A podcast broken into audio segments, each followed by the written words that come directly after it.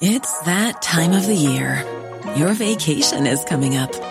You can already hear the beach waves, feel the warm breeze, relax, and think about work. You really, really want it all to work out while you're away. Monday.com gives you and the team that peace of mind. When all work is on one platform and everyone's in sync, things just flow wherever you are. Tap the banner to go to Monday.com. There's never been a faster or easier way to start your weight loss journey than with PlushCare. PlushCare accepts most insurance plans and gives you online access to board-certified physicians who can prescribe FDA-approved weight loss medications like Wegovy and Zepbound for those who qualify. Take charge of your health and speak with a board-certified physician about a weight loss plan that's right for you. Get started today at plushcare.com slash weight loss. That's plushcare.com slash weight loss. plushcare.com slash weight loss.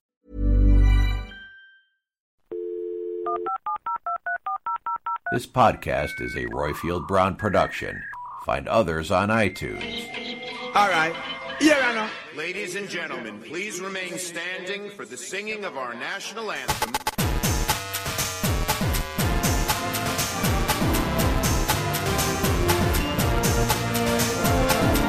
Said Britain is just a small island that no one pays attention to. A former colony won the right to determine its own destiny.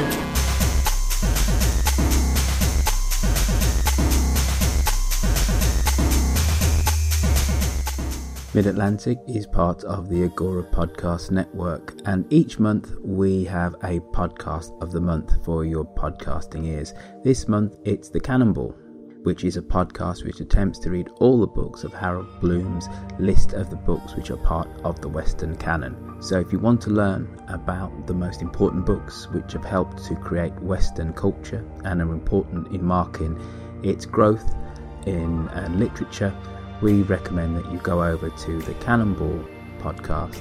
You can find it on a podcatcher of your choice. Hello and welcome to Mid Atlantic, the show where we look at the news and the views from one side of the Atlantic from the perspective of the other. Today I'm joined by Nick Gowing, who was the main news presenter for the BBC's international 24 hour news channel, BBC World News, from 1996 to 2014. Nick has um, a new study out, a thing called Thinking the Unthinkable. In it, Nick has projected things like Brexit, the rise of Trump, and the failure of Theresa May to get a majority in the 2017 UK election. Covers many other themes, such as the failure of leadership um, across the globe. Um, Nick, hello, how are you? Hello, Roifield. You're Nostradamus, aren't you? In what sense? a lot of people have been taken aback by the events in, in the last two years. And I suppose that you could look at the failure of the West, West response to Putin's invasion of Crimea to say that, you know, the world was definitely changing. But I think most seasoned commentators wouldn't have said two years ago, or even the day before Brexit, that the UK was going to was going to Brexit, and uh, the day before Donald Trump's election to become the 45th president of the United States, most seasoned analysts would have said that wasn't going to happen either. So, um, if you could see all this coming, how could you see it all coming? I'm very touched that you should compare me and my co-author Chris Langdon to Nostradamus. Um, I guess there is an element of truth about that, Roifield, but um, I wouldn't claim that. But I think central to what I'm, I'm here to talk about is the fact that leadership is failing leadership is failing because it doesn't understand the enormity of change that's underway. And when I left the BBC um, by choice three years ago, that's when Putin invaded Crimea. And to cut a very long story short, it became clear to me, with my many years of experience and, and anal- analysis, that something big was happening. That there was a new normal, but no one could define what it is. How could Putin invade another sovereign country and get away with it? How come the Saudi Arabians were reducing oil prices by 60% suddenly? And so I started this study over a flat white coffee in a in a in a coffee shop, and it's now 24 seven and 25 eight. It is now very demanding, and what we've uncovered, talking to chief executives, chairmen, very senior people in government, particularly public servants, not just in Britain, but in America, across Europe, in Singapore, across Asia, and so on, is a real sense of being scared about what is happening they cannot really get a grip on the enormity of change that's underway because The key finding is the following the conformity which gets you to the top in many ways disqualifies you now from understanding the enormity of change that's underway. And we're talking just after what it, many people are saying is the extraordinary outcome in the British election called by Prime Minister Theresa May to strengthen her mandate. She's in fact weakened it. So it's mid morning. We've had about 500 seats declared in the UK general election, and the overwhelming message is that Theresa May's election gamble has backfired. I'm joined by George Parker, our political editor, to talk us through the events of the night. George, it's fair to say the British electorate has sprung another surprise on us. Yeah, we're getting used to these surprises. It was only about a year ago we were sat in this newsroom talking about the EU referendum, and here's one we never predicted. At the start of this campaign, it looked like Theresa May was going to have a sort of regal procession back to number 10. It's completely backfired. I was a few days ago actually talking to 28 chairmen of major companies saying, don't assume the, politi- the, the, the opinion polls are right. You will probably face a shock here, not just from Jeremy Corbyn, but a backlash against the system. And that's what we've seen a backlash against Theresa May and a backlash against the traditional politics. And one of the things that's emerging is the new generation, the millennials who wanted to vote and they wanted a vo- voice and they don't like politics. Now, this is the latest. The same has happened in France with the destruction of the main political parties in the presidential election in the last two or three months. And similarly, this time last year, literally in the days before the Brexit referendum, we were saying on the basis of our analysis and how open and scared many people are right at the highest levels that Brexit was likely to be the result of the vote. And that um, David Cameron would have made an appalling judgment, given that he didn't want Brexit. And the same thing ha- happened with Hillary Clinton in the uh, US presidential election. She believed in traditional politics. Trump was brilliant, mainly because he was data mining and finding what was really upsetting a lot of people. And it's the same in the corporate sector. When you look back to the United Airlines catastrophe of that 69 year old uh, Vietnamese doctor being hauled off a plane two months ago uh, in Chicago's uh, O'Hare Airport on its way to Louisville, Kentucky, and the way United Airlines were completely wrong footed by that. It ended up with the chief executive uh, three or four weeks later up in front of the, the, the House. Um, Transportation Committee being told if you don't get your behavior right, we will sort you out. And the same things happened to Pepsi Cola as well, PepsiCo, when that with that enormous um, high-profile advert from Kendall Jenner um, showing Pepsi being taken to a, a policeman in a riot in riot gear. In America, where Black Lives Matter is a big issue, where the police are killing black people, they completely misjudge. And there are many, many more examples. But overarching, Roifield, is the following: it's the fact that leaders who you believe are leading are in fact not in touch with seismic changes which are going on in virtually every country. And that's the tragedy. It's not about failing, uh, failure. It's about failing to understand the enormity of change. And it's happening very quickly and shocking those at the top because they haven't thought that actually maybe they don't understand what's happening. I suppose one of the things which I'm really getting from what you're saying is that um, you've said very clearly that leaders are ill-equipped to understand what is going on, and and I and I'm, presuming that part of that is is kind of structural. So you have um, whether it's millennials or whether it is um, slightly um, older adults, people who don't necessarily get their news uh, from traditional news media anymore, and actually take it from very diverse um, sources does that mean that this isn't just a problem of political leadership, but also um, it gets to the hub of the matter in terms of um, what is dubbed as fake news? Because social media is where a lot of people are now getting their news from. So, where does that leave traditional media in this kind of vacuum of trying to understand what is going on and, and, and leaders trying to lead? Well, I wouldn't really get hung up on fake news in the media, actually, if I can put it like that. In the end, because whether you're in, in, North America or you're in the United Kingdom or you're in France or you're in Italy or many of these countries, it's about the fact that people feel um, disaffected at what leaders are doing for them. Whether... But, but, but I think, Nick, I think maybe I put it somewhat inelegantly. What I was trying to say is that you have leaders traditional political leaders, and you said there was, you know, a, a similar um, explosion in terms of the political norms in France recently with the election of, of Macron. But it, these things aren't just taking the political elites by surprise, they're also taking traditional media by surprise. The you reason know, I'm dissuading you from talking about fake news is that that's a label that Donald Trump has put on mm-hmm. the fact that he doesn't like a lot of the news that's coming out, even though actually it's accurate. The New York Times and Washington Post, absolutely, many, yeah. many of the newspapers in the United States have got had an explosion in circulation because people want to find out what's happening. The Times has been one of the president's favorite targets. In fact, he's tweeted about the NYT, labeling it failing 53 times, clearly trying to get that nickname to stick. So joining me now is the head of that newsroom, Dean Baquet, the executive editor of the New York Times. And let's clear it up right away, Dean. Is the Times failing? Why does he say it? What are the facts?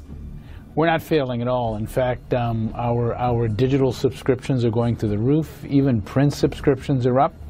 We're a profitable company. We're a newsroom that's hiring. I mean, we're a big, vibrant, important newsroom. I think, I think the reason he goes after us, to be frank, is I, I, I, I have to say I think there is an effort by this administration to minimize the press there's a distraction here, which I, if I may say, I don't think is helpful to understanding the weaknesses of leaders.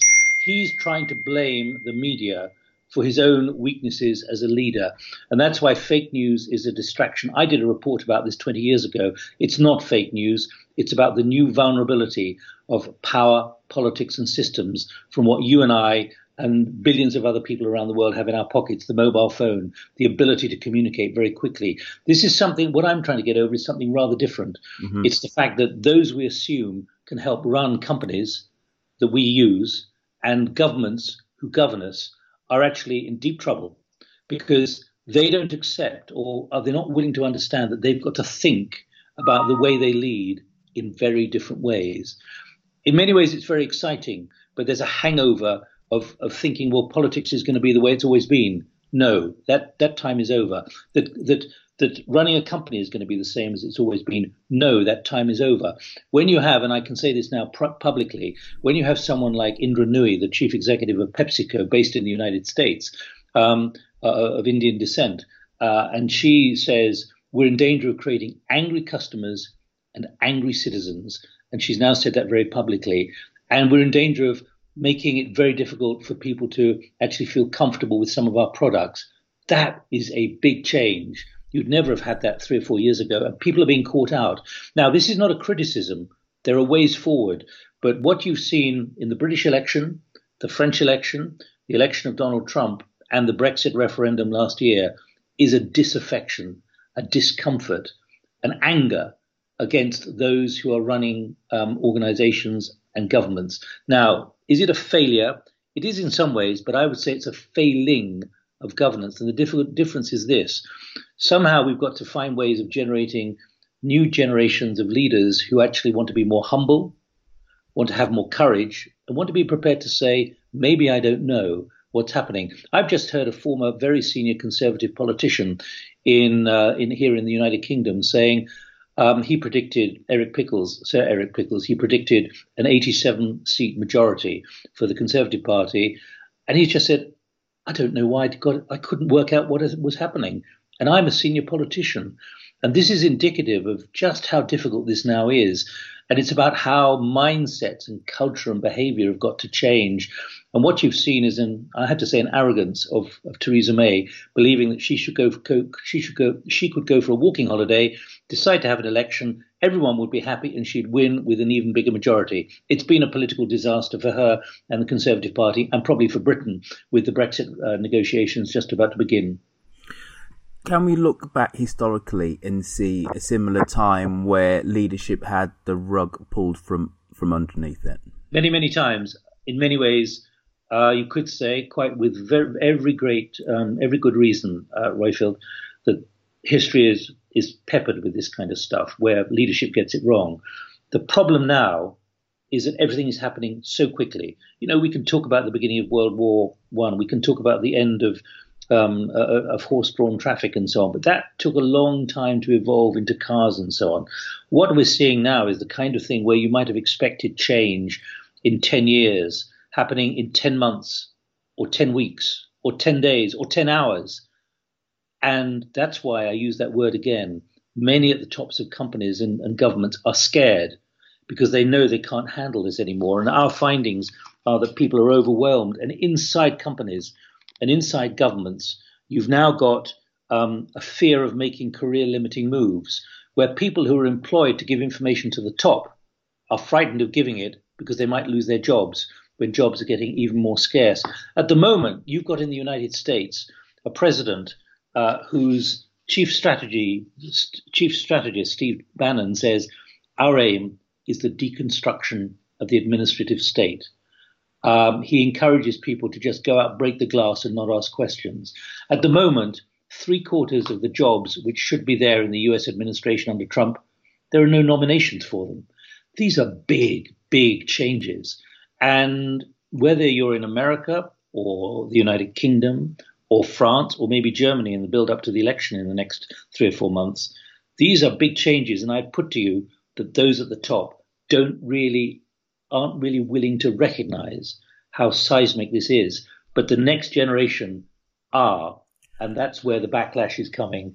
And many of them, of the next generation, don't even want to go into companies, don't want to go into government because they don't like what they see. That's why there's a leadership crisis. All right, let, us go back. So I talked about hi- historical um, analogies to this. I'm thinking 1848. That was the year when the rug was pulled completely under the ruling um, elites all throughout Europe. Um, but the powers of um, reaction, of conservatism, of the status quo um, rode back into power pretty quickly. What they did was to uh, give lip service where needs be to the uh, to the cries and the needs of, in inverted commas, the ordinary person. But things kind of went back the way that they were. Aren't we just looking at an 1848 situation um, the the leaders, the elites, will give token lip service to people clamoring for change.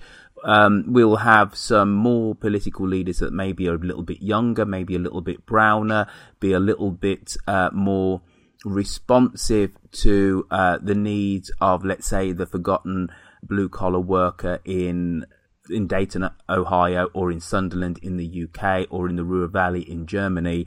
But things will settle back down. I don't think that's a working assumption. I think that's a working assumption which is flawed and dangerous now. Remember, back in, in that period, um, like 100 years ago, at the start of the Second, First World War, no one had mobile phones. Things still took a bit of time to happen. I don't think that that is a realistic um, assumption because I think it, it smacks of arrogance and complacency and an unwillingness to, unwillingness to understand that these are profoundly new times. There's always been disruption. There's always been disruption, whether it be war or new innovations. But this is about a level of disruption which very quickly is disrupting and destabilizing and challenging the existential um, uh, right and ability of governments and corporates to still exist. And this is a very serious issue. And you're right to, to say in history because someone like Professor Margaret Macmillan, who is a brilliant historian, I've heard her, we've shared platforms, and she said, look, the world, First World War started after the assassination of the Archduke um, in Sarajevo in 1914, and the elites thought that this would not be a problem. Five weeks later, the world was at war, and millions and millions of people were killed over four years. And look at where we are at the moment with, and I don't want to go too far on this, with the authoritarianism which is now developing in some places, and what happened with Hitler, who was an elected politician. Are elected politicians going to suddenly become autocrats?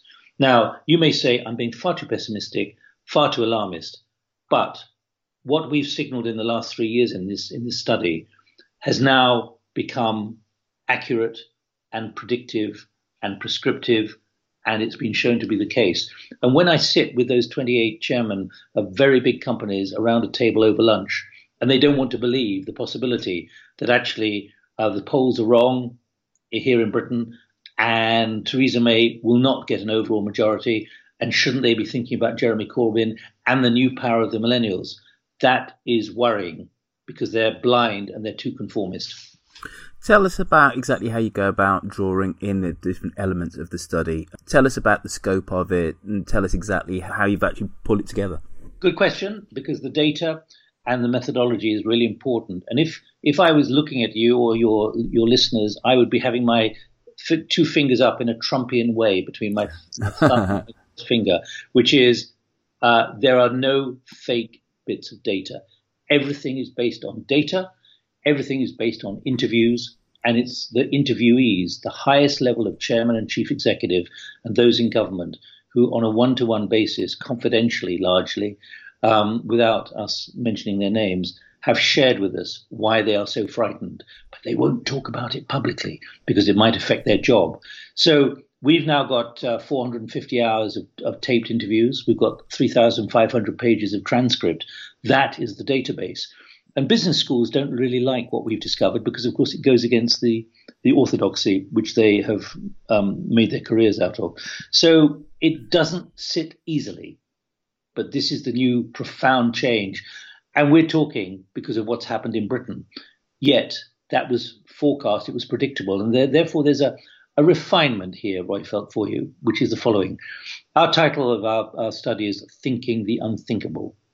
Actually, it's Thinking the Unpalatable, because much of what takes place, like the migration crisis in Europe, all of it was signaled well in advance, but the people at the top didn't want to believe or didn't have time to believe that it was really a major threat.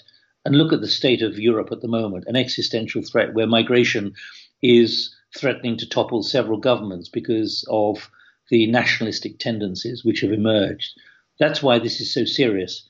And much of what we're discussing actually happens before those at the top realize it's happening. Like the chief executive of United Airlines, he didn't offer any kind of commiseration about what happened to that chap being uh, pulled off the plane for at least 48 hours, by which time the brand and reputation of United Airlines had been destroyed. So, selling a little or a lot? Shopify helps you do your thing however you cha-ching. Shopify is the global commerce platform that helps you sell at every stage of your business. From the launch your online shop stage to the first real life store stage, all the way to the did we just hit a million orders stage. Shopify is there to help you grow. Shopify helps you turn browsers into buyers with the internet's best converting checkout. 36% better on average compared to other leading commerce platforms because businesses that grow grow with Shopify. Get a $1 per month trial period at shopify.com/work. shopify.com/work. When you're ready to pop the question, the last thing you want to do is second guess the ring. At bluenile.com, you can design a one-of-a-kind ring with the ease and convenience of shopping online. Choose your diamond and setting. When you find the one, you'll get it delivered right to your door. Go to Bluenile.com and use promo code LISTEN to get $50 off your purchase of $500 or more. That's code LISTEN at Bluenile.com for $50 off your purchase. Bluenile.com code LISTEN. Hey, it's Ryan Reynolds, and I'm here with Keith, co star of my upcoming film, If, only in theaters, May 17th. Do you want to tell people the big news? All right, I'll do it. Sign up now and you'll get unlimited for $15 a month in six months of Paramount Plus Essential Plan on us. Mintmobile.com slash switch. Upfront payment of $45 equivalent to $15 per month. Unlimited over 40 gigabytes per month. Face lower speeds. Videos at 480p. Active Mint customers by 531.24 get six months of Paramount Plus Essential Plan. Auto renews after six months. Offer ends May 31st, 2024. Separate Paramount Plus registration required. Terms and conditions apply if rated PG. We're going through this extreme period of, of turbulence um, structurally, when will it be over? When will the new tectonic plates of governance uh, be put into place? I don't think that'll happen, and I'll tell you why. Because, uh, and I'm not. This is not to depress you and your listeners. It's actually to be realistic again. In many ways, you ain't seen anything yet, and the reason is the following: artificial intelligence and algorithms are already replacing traditional jobs in many many places. It's all very well Donald Trump saying he's going to bring back work and create jobs in Pennsylvania and so on, but actually almost all the jobs that have been lost have been lost to robots and automation. Many people in banks will no longer have jobs because people like you and me are using our contactless cards, and that'll be replaced by Bitcoin and blockchain. And there won't be the need for people to do all the back back office stuff in their white shirts, sitting there running running accounts and so on. Similarly, many in the legal profession, lawyers, barristers, won't have jobs because actually algorithms can do it in a fraction of a few seconds compared to people being employed for 500 to 1,000 pounds an hour to give advice. These are seismic changes. And I was on a platform with someone from the MIT Media Lab um, a few weeks ago who was talking about blockchain and Bitcoin. He said at least 50% of people in the financial services and banking businesses will be gone. Their jobs won't exist. And that's why there can't be a return. This is about massive structural change. And I think it's going to be a really serious problem because many people who have nice jobs, who can afford enough to borrow for a house, will find that they may not have a job, that they haven't reskilled, and therefore they can't afford a house. So you could ultimately see the hollowing out of the middle class. Um, I hope I'm not depressing people, but what this is about, it's about working out what your skills must be for the new economy and the new environment in this in this new period of disruption. And most people believe everything's just going to be the same as it's been, and it's just a blip. I don't think that you can assume that at all based on our work. So you're looking at a world where most people have um, universal income and where um, we are working much less than, than 40 hours a week. Um, I think the nature of jobs will be significantly different. They won't be jobs, they'll be work. It'll be more of a portfolio existence for most people people will have to skill, reskill, learn, relearn. Um, I don't think you can say with any certainty that there's going to be that kind of leisure for start. I think people probably will be earning less, which mean, which is why there's a hollowing out of the middle class. Um, I think the next generation have a different attitude to work, which is good, but it doesn't mean to say they want to have a mortgage and a car actually they won't need a car because what they'll do is they'll call it up Google um, uh, Uber style, and it'll arrive, and you won't have uh, a very expensive bit of metal or plastic sitting outside your house for 95% of the time and not using it.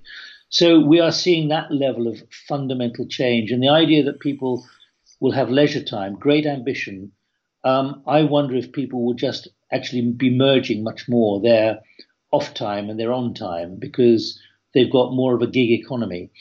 As to the issue of the universal basic income, great idea, the Finns are trying it already in Finland, but it requires a significant amount of money for governments to be able to support this.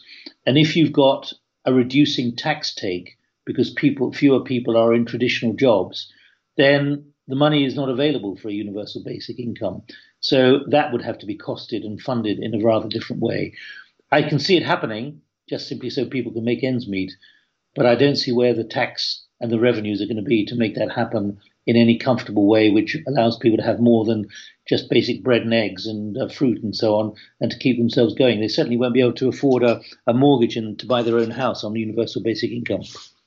But but just on that last point, the the whole uh, drive, the want uh, to buy buy bricks and mortar um, is peculiar to not, not all not all cultures by any stretch of the imagination. You know, the majority of adults don't own their own house in Germany or, or, or in Italy, for example.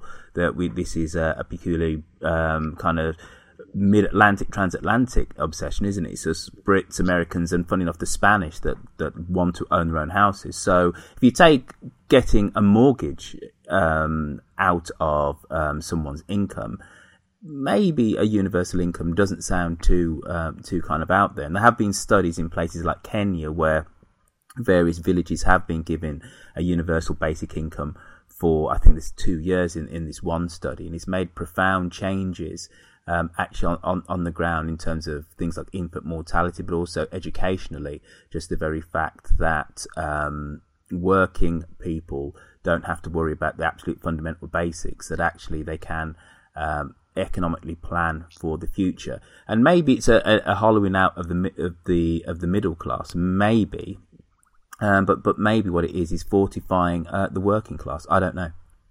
Well, um, I'm spending quite a bit of time in Kenya, and um, I think Kenya and the West are rather different. Um, one of the companies we've been looking at, Safaricom, which is the big telco um, in in Kenya, this time last year faced an existential crisis because a million people, million young people in, in Kenya don't have jobs or have very little earning. And they literally turned on Safaricom and said, You're stealing our money. You're charging us too much for data. Um, so I don't think uh, Kenya, sadly, uh, is yet at that point where it's got that kind of level of um, revenues which can support people living in the shanties um, who don't really have jobs. And half, uh, 25, uh, half the population is under 25 now.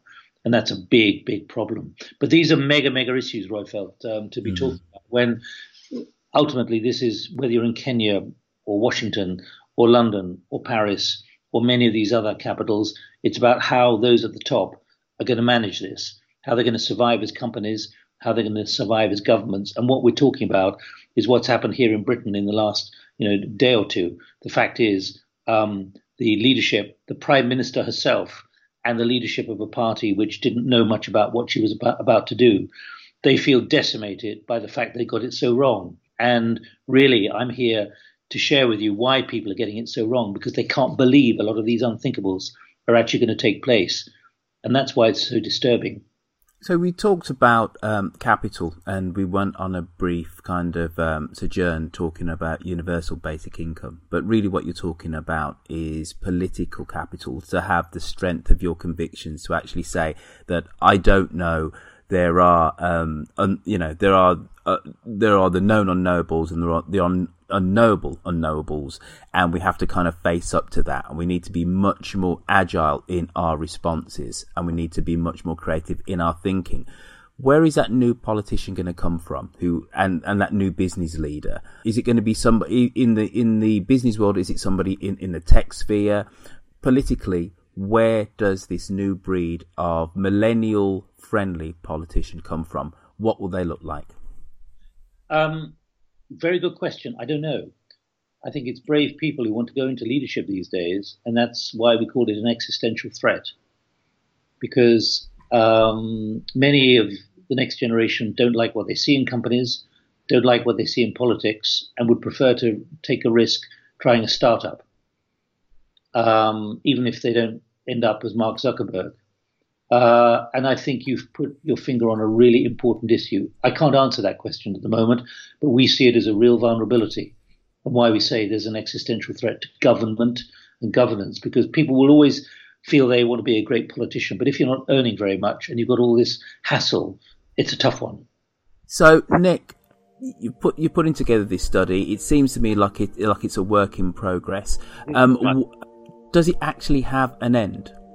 No, um, it's an, it's evolving. Um, even writing a book is difficult because you've got to you've got to set a deadline, and we're preparing our next stage of research, and it's just a constantly moving target. But there's a very clear direction of travel, and what we're going to do is is make this into not just a hard book, but also a platform which people can access on a routine basis, where we keep adding and we keep um, uh, uh, sharing new experiences, both positive and negative.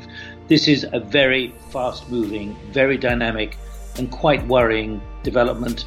More and more people are beginning to at least appreciate that this is a problem. But I'm now going to say what I feel it's like. It's a bit like dealing with alcoholics. None of them want to talk at the top about having a problem, but get them in the room together behind closed doors. After about an hour, they all say they've got the same problem. Now, what we've got to do is we believe is create a community in a process which helps those at the top understand that they've got to be leaders in a different way. And that could become attractive then to the next generation to become leaders. But it's a long way off at the moment, I fear. Nik Gowing, thank you for coming on to Mid Atlantic and sharing your work, Thinking Unthinkable, with us. Good listener, you can find the website at thinkunthinkable.org. Um, you can catch up with us um, on Twitter, where we are Mid Atlantic Show, also on Facebook. Um, Nik, um, on social media, how can people find you? Um, at uh, Nik, N-I-K, at thinkunthinkable.org. Again, thank you for coming on to Mid Atlantic. My pleasure.